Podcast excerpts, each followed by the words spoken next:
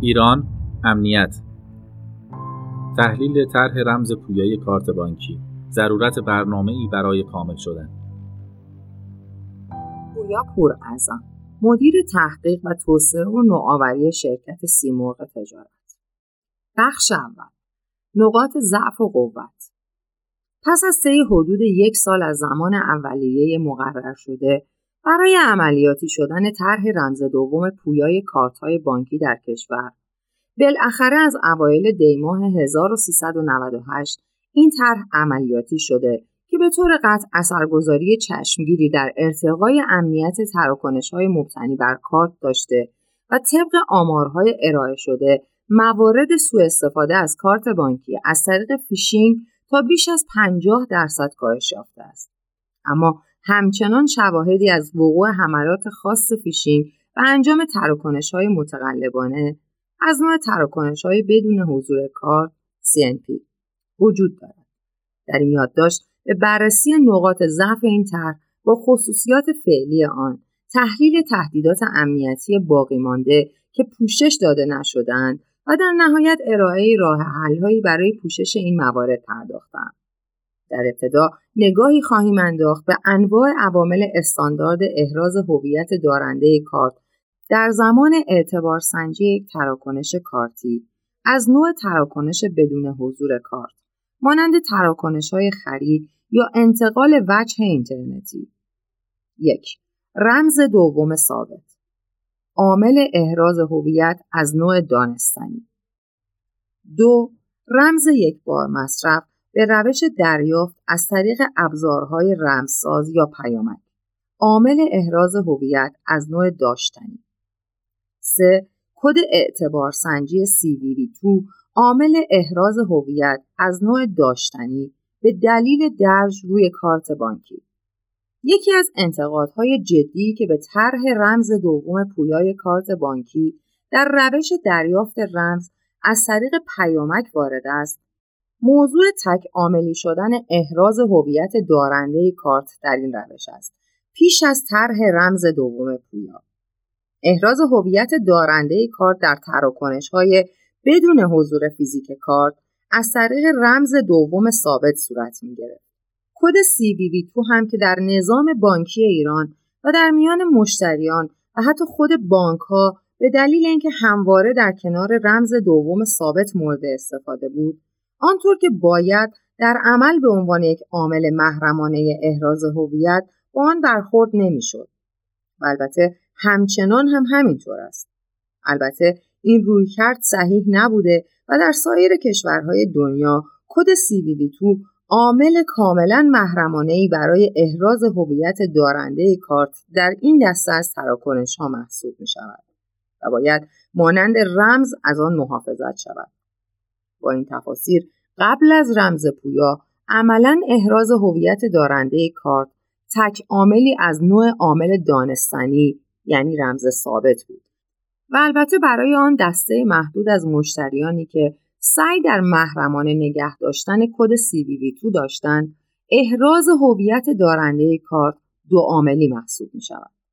از طرفی می توان یکی از اصلی ترین مزایای ماهیتی طرح رمز دوم یک بار مصرف در ارتقای امنیت تراکنش های مبتنی بر کارت را دو عاملی کردن احراز هویت دارنده کارت در نظر گرفت. حال سوال این است که از چه طریق؟ در ابتدای این طرح قرار بود رمز پویا تنها از طریق اپلیکیشن های رمزساز موبایلی یا توکن های سخت افزاری تولید رمز در اختیار مشتریان نظام بانکی قرار گیرد. ابزارهای نرم افزاری و سخت افزاری که از طریق آنها رمز تولید یا دریافت می شوند مانند گوشی همراه یا توکن سخت افزاری به واسطه در اختیار داشتن کلید خصوصی تولید رمز مختص هر کاربر به عنوان یک عامل داشتنی احراز هویت محسوب می شوند. در این حال هر بار استفاده از این ابزارها نیاز به رمز ورود یا همان پین توسط کاربر دارد.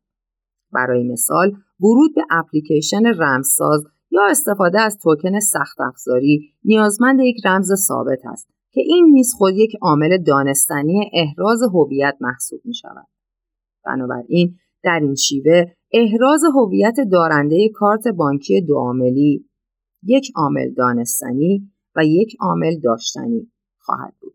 به این معنا که اگر شخص غیر مجازی به گوشی همراه شما دسترسی فیزیکی برای حتی چند دقیقه هم داشته باشد باز هم چون عامل دانستنی را ندارد قادر به تولید یا دریافت رمز یک بار مصرف از ابزار رمزساز نخواهد بود. بنابراین طرح رمز پویا با وجود چنین خصوصیاتی قابلیت اطمینان و امنیت بالایی داشت. اما زمانی که طرح دریافت رمز از طریق کانالهایی مانند پیامک و USSD به میان آمد، عملا دارنده کارت در این شیوه دریافت رمز پویا احراز هویت تک عاملی می شود. برای شفافتر شدن این مسئله باید توجه داشت زمانی که از طریق پیامک رمز پویا برای مشتری ارسال و دریافت می شود گوشی موبایل به واسطه سیم کارت شماره همراه مجاز دارنده کارت که نزد بانک صادرکننده کارت ثبت شده است پیامک حاوی رمز پویا را دریافت و در واقع گوشی همراه تنها یک عامل داشتنی احراز هویت محسوب می شود و دیگر خبری از عامل دانستنی نیست. باید توجه داشت که ممکن است گوشی موبایل محتوای پیامک را حتی بدون قفل بودن گوشی نمایش دهد و عملا نیاز به پین گوشی هم نباشد. ضمن آنکه کنترل اجباری روی وجود قابلیت قفل گوشی و استفاده از پین یا عوامل ذاتی مانند اثر انگشت روی گوشی همراه مشتری هم امکان پذیر نیست. در واقع بسیاری از کاربران ممکن است قابلیت قفل گوشی همراه را فعال نکرده باشند و از طرفی هم بسیاری از گوشی های همراه قدیمیتر ممکن است اصلا هوشمند نبوده و چنین قابلیتی را پشتیبانی نکنند. در نهایت همانطور که اشاره شد در برخی گوشی های همراه مشتریان متن پیامک حتی در وضعیت قفل گوشی هم قابلیت مشاهده خواهد داشت. اما ممکن است گفته شود کد CVV2 خود یک عامل احراز هویت تراکنش است. ولی توجه داشته باشید کد CVV2 را حداقل در وضعیت فعلی در اکوسیستم کارتی کشور و مشتریان بانکی کشورمان نمی‌توان عملا به عنوان یک عامل واقعی محرمانه برای احراز هویت از نوع عامل داشتنی محسوب کرد. احتمالا با این مسئله برخورد داشته اید که دارندگان کارت بعضا به دلایل مختلف عکس کارت بانکی خود را گرفته و برای دیگران ارسال می کنند که کد CVV2 در عکس قابل رویت است یا افرادی فیزیک کارت را محافظت نمی کنند و به راحتی کارت بانکی خود را در یک محل عمومی شاید برای چند دقیقه روی میزی رها می کنند. مورد دیگری که می توان به آن اشاره کرد برخی اپلیکیشن های پرداخت یا کیف پول هستند که برای ثبت کارت بانکی از مشتری عکس کارت را دریافت می کنند یا برخی کسب و کارها در صنعت مالی و پرداخت که برای انجام فرایند شناسایی و احراز هویت الکترونیکی کاربران خود EKYC از مشتریان درخواست بارگذاری تصویر مدارک خود مانند عکس کارت ملی و کارت بانکی را دارد. تمامی این موارد می تواند تهدیدی برای افشای کد CVV2 باشد. به همین دلیل است که در سالهای اخیر در بسیاری از اکوسیستم های کارتی دنیا صادرکنندگان کارت بانکی مقدار کد CVV2 را در پشت فیزیک کارت درج می کنند. بنابراین با این تفاسیر با دریافت پیامکی رمز دوم پویای کارت عملا احراز هویت تک عاملی و از نوع عامل داشتنی محسوب می شود و دیگر دو عاملی نیست. بنابراین می توان گفت در این شیوه از یکی از اهداف اصلی این طرح دور شده ایم. البته باز هم باید تاکید کنم چنین تفسیری را باید با شرایط واقعی اکوسیستم کارتی در کشور و بررسی رفتار و فرهنگ دارندگان کارت درک کرد.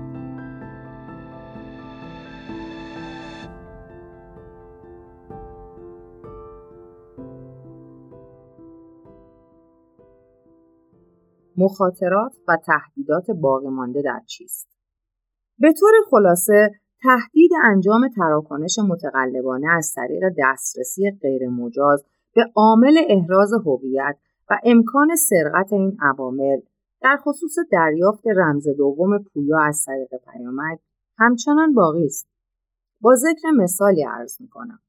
اگر کسی برای زمانی خیلی کوتاه نهایتا دو دقیقه به گوشی همراه شما دسترسی داشته باشد و گوشی به هر دلیل قفل نباشد یا اساسا قابلیت قفل نداشته باشد این شخص می تواند در یک درگاه خرید اینترنتی یا ابزار پرداخت درخواست رمز پویا را از طریق سامانه حریم برای شماره کارت شما بدهد و رمز دریافت شده روی گوشی را برداشته و تراکنشی را انجام دهد و پس از آن هم پیامک رمز پویای دریافت شده را از روی گوشی همراه شما حذف کند. در کنار این مسئله بدافزارهای مبتنی بر موبایل را هم قرار دهید که با آلوده کردن گوشی کاربران امکان دسترسی غیر مجاز برای خواندن محتوای پیامک های گوشی را دارد. توجه داشته باشید که همچنان داشتن شماره کارت، کد CVV2 و به طور کلی داده های ثابت که روی کارت درج شدند از طریق حملات فیشینگ و از سایر طرقی که به آنها اشاره شد چندان کار دشوار و پیچیده‌ای برای عوامل تهدید نخواهد بود. در نتیجه می توان گفت عامل داشتنی به عنوان یک عامل احراز هویت عاملی قوی و بسیار مطمئن محسوب می شود. ولی در کنار یک عامل دانستنی برای احراز هویت کاربر در استفاده از ابزار تولید یا دریافت آن یعنی در بسیاری از موارد عامل داشتنی به تنهایی و بدون عامل دانستنی نه تنها روش امن و مطمئنی برای احراز هویت نیست بلکه مخاطرات جدیدی را هم با خود به همراه دارد به خصوص در فرهنگ مشتریان نظام بانکی کشور ما که از عامل داشتنی به خوبی مراقبت نمی کنند. بنابراین به نظر می رسد طرح رمز دوم پویا با شرایط فعلی آن راه حل امنیتی نسبتا کارآمدی برای مقابله با تهدیدات فیشینگ بوده است و به طور قطع با همین شرایط فعلی طرح رمز پویا میزان سوء استفاده از اطلاعات کارت بانکی در تراکنش های بدون فیزیک کارت از جنس تهدیدات فیشینگ سنتی و با حجم بالا کاهش چشمگیری داشته و خواهد داشت. اما ارسال و دریافت رمز دوم پویا از طریق پیامک مخاطرات جدیدی را به همراه خواهد داشت که می‌توان گفت تا پیش از این وجود نداشته و این مخاطرات بیشتر از نوع هدف گذاری شده یا تارگتت اتک، هدف گذاری قربانی یا قربانیان مشخص هستند.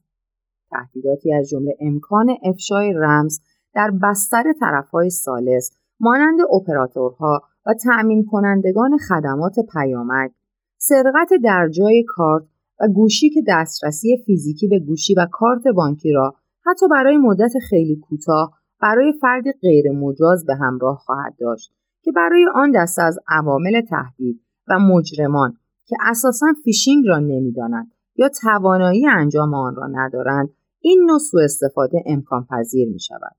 حتی تهدیداتی با ترکیب حملات فیشینگ و سرقت دسترسی غیر مجاز به اطلاعات کارت بانکی مورد توجه این عوامل قرار خواهد گرفت. موضوعی که در طرح رمز پویا مورد انتقاد است این است که چرا به جای رمز دوم کارت کد CVV تو پویا یا همان یک بار مصرف نشد. چرا که اگر کد CVV تو پویا می‌شد چالش تک عاملی شدن احراز هویت تراکنش در روش پیامکی ایجاد نمی‌شد.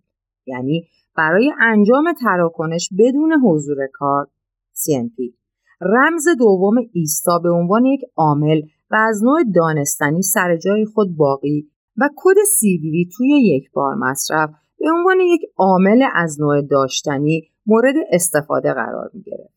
چرا که در شرایط فعلی همانطور که اشاره شد کد CVV توی ثابت بین مشتریان به عنوان یک عامل محرمانه واقعی تلقی نمی شود و محافظت دقیقی از آن صورت نمی گیرد. در بسیاری از کشورها و در اسکیم های کارت مانند ویزا و مستر پویاسازی این کد داینامیک CVV2 به عنوان یک راهکار برای کاهش مخاطرات تراکنش های غیر مجاز کارتی و نرخ تقلب در تراکنش های غیر حضوری و اینترنتی مورد استفاده قرار می گیرد. تهدید امنیتی دیگری نیز همچنان باقی است. و آن تهدید سوء استفاده از اطلاعات کارت بانکی و انجام تراکنش غیرمجاز از طریق حملات فیشینگ آنی یا حملاتی از جنس مردی در میانه man in the middle است.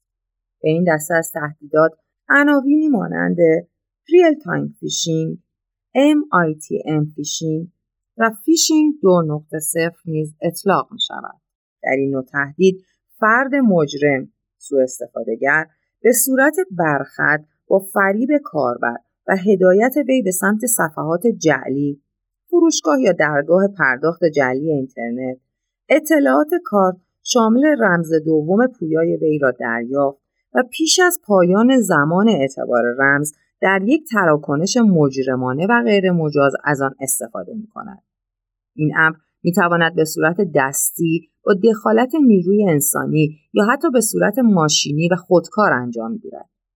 سناریوهای فنی مختلفی برای وقوع چنین تهدیدی امکان پذیر است که به دلیل عمق فنی و امکان سوء استفاده از آنها بیش از این به ابعاد فنیان اشاره نمی کند.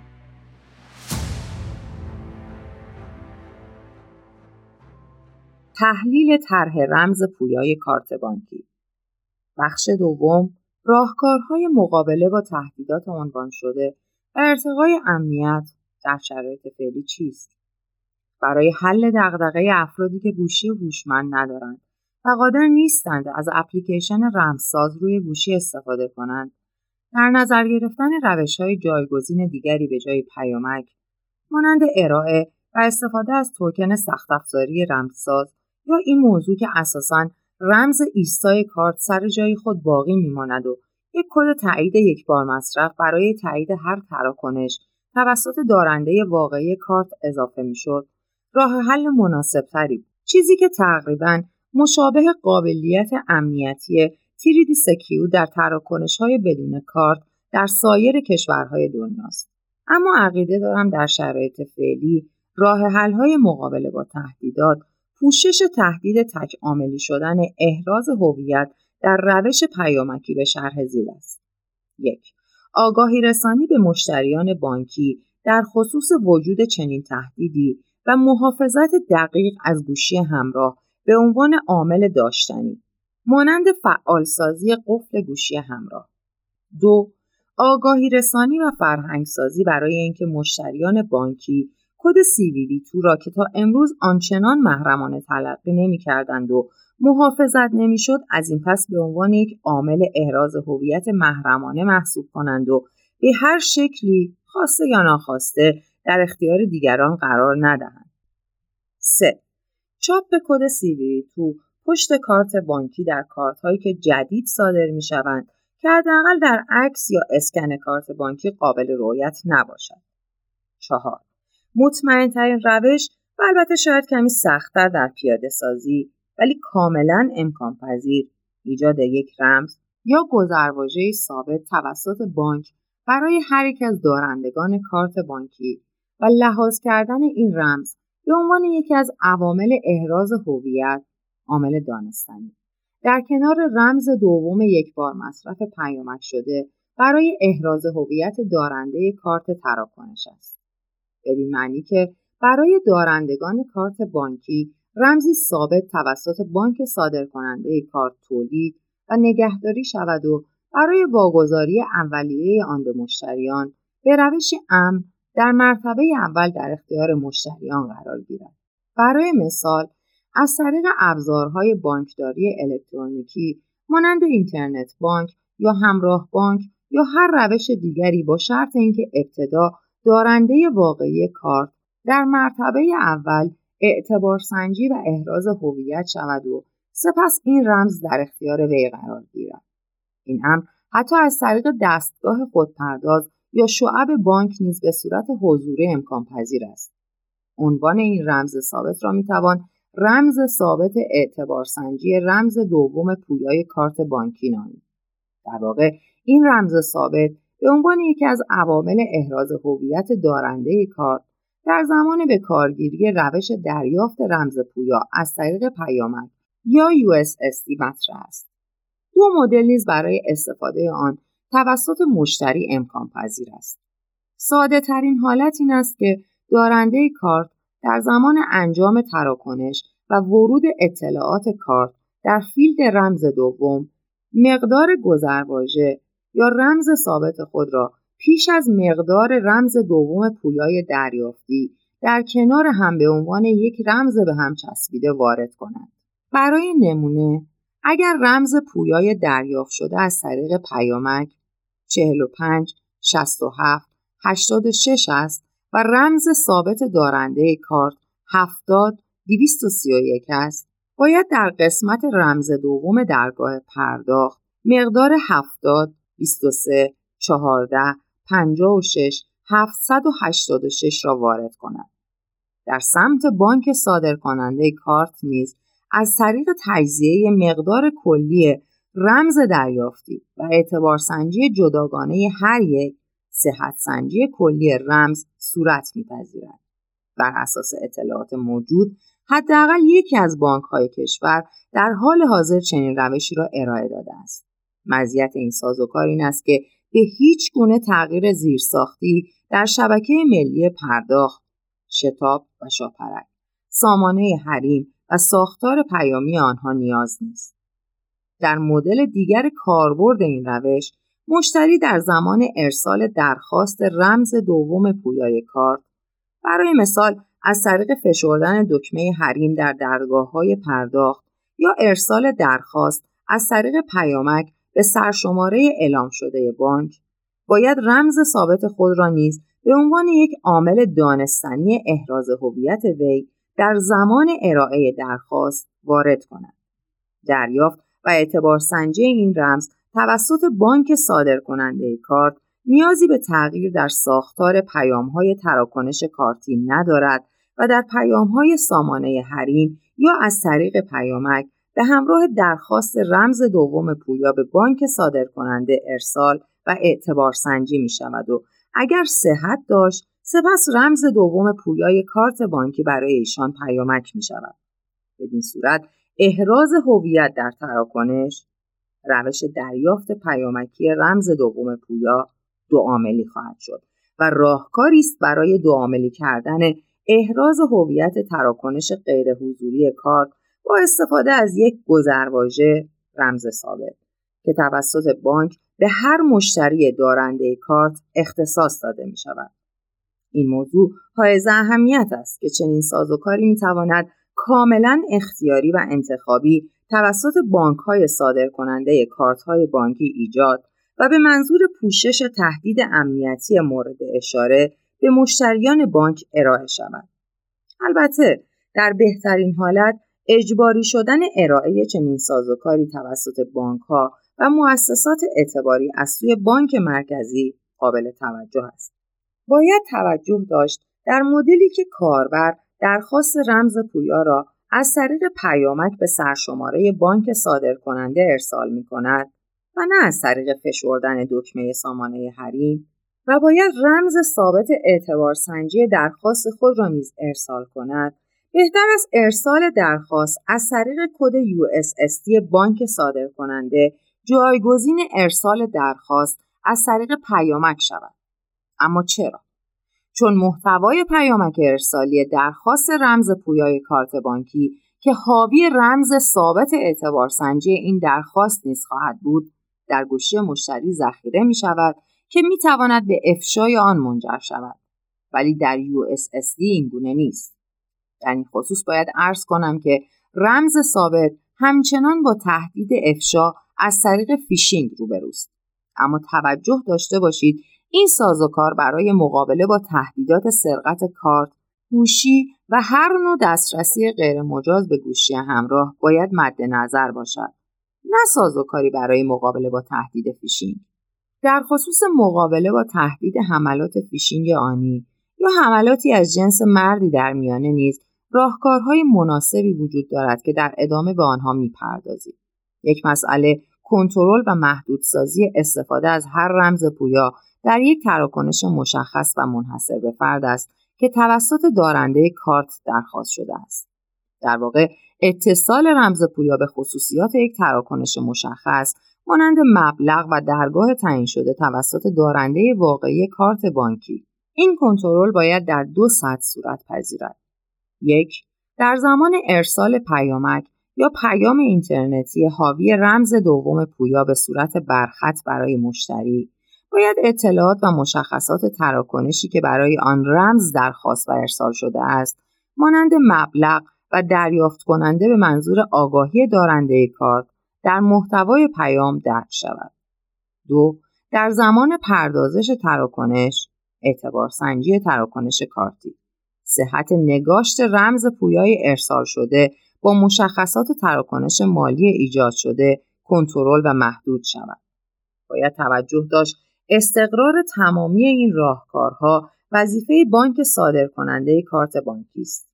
البته به نظر می رسد با تسهیلگری شبکه ملی پرداخت شتاب و شاپرک و بر اساس شواهد موجود اقدامات مثبتی در این خصوص توسط بانک مرکزی در دست اقدام است. مسئله دیگری که اینجا مطرح می شود این است که در خصوص اتصال و محدودسازی رمز دوم پویا به خصوصیات یک تراکنش مشخص مانند مبلغ و درگاه مورد نظر دارنده واقعی کارت برای مشتریانی که از اپلیکیشن های موبایلی رمزساز استفاده می کنند به جای استفاده از پیامک چه باید کرد؟ اگر در نظر بگیریم که برنامه رمزساز به صورت آنلاین کار کند و رمز یک بار مصرف توسط سرویس برخط بانک صادر کننده بر بستر اینترنت و از طریق برنامک به دارنده کار تحویل داده می شود می توان همین برنامک رمزساز را با سامانه حریم یک پارچه کرد. به طوری که اگر مشتری در درگاه یا ابزار اینترنتی پرداخت دکمه حریم را برای درخواست رمز دوم پویا فشرد پیام درخواست رمز از سامانه حریم برای بانک صادر کننده ارسال و بانک نیز رمز پویای تولید شده را از طریق سرویس اپلیکیشن موبایلی رمزساز بر بستر اینترنت و به وسیله قابلیت push notification برای کاربر ارسال کند. شایان ذکر است در حال حاضر برخی برنامه های رمزساز بانک های صادر کننده به روش آنلاین و برخط عمل می کنند. این روش نسبت به ارسال رمز پویا از طریق پیامک مزایای امنیتی هم دارد.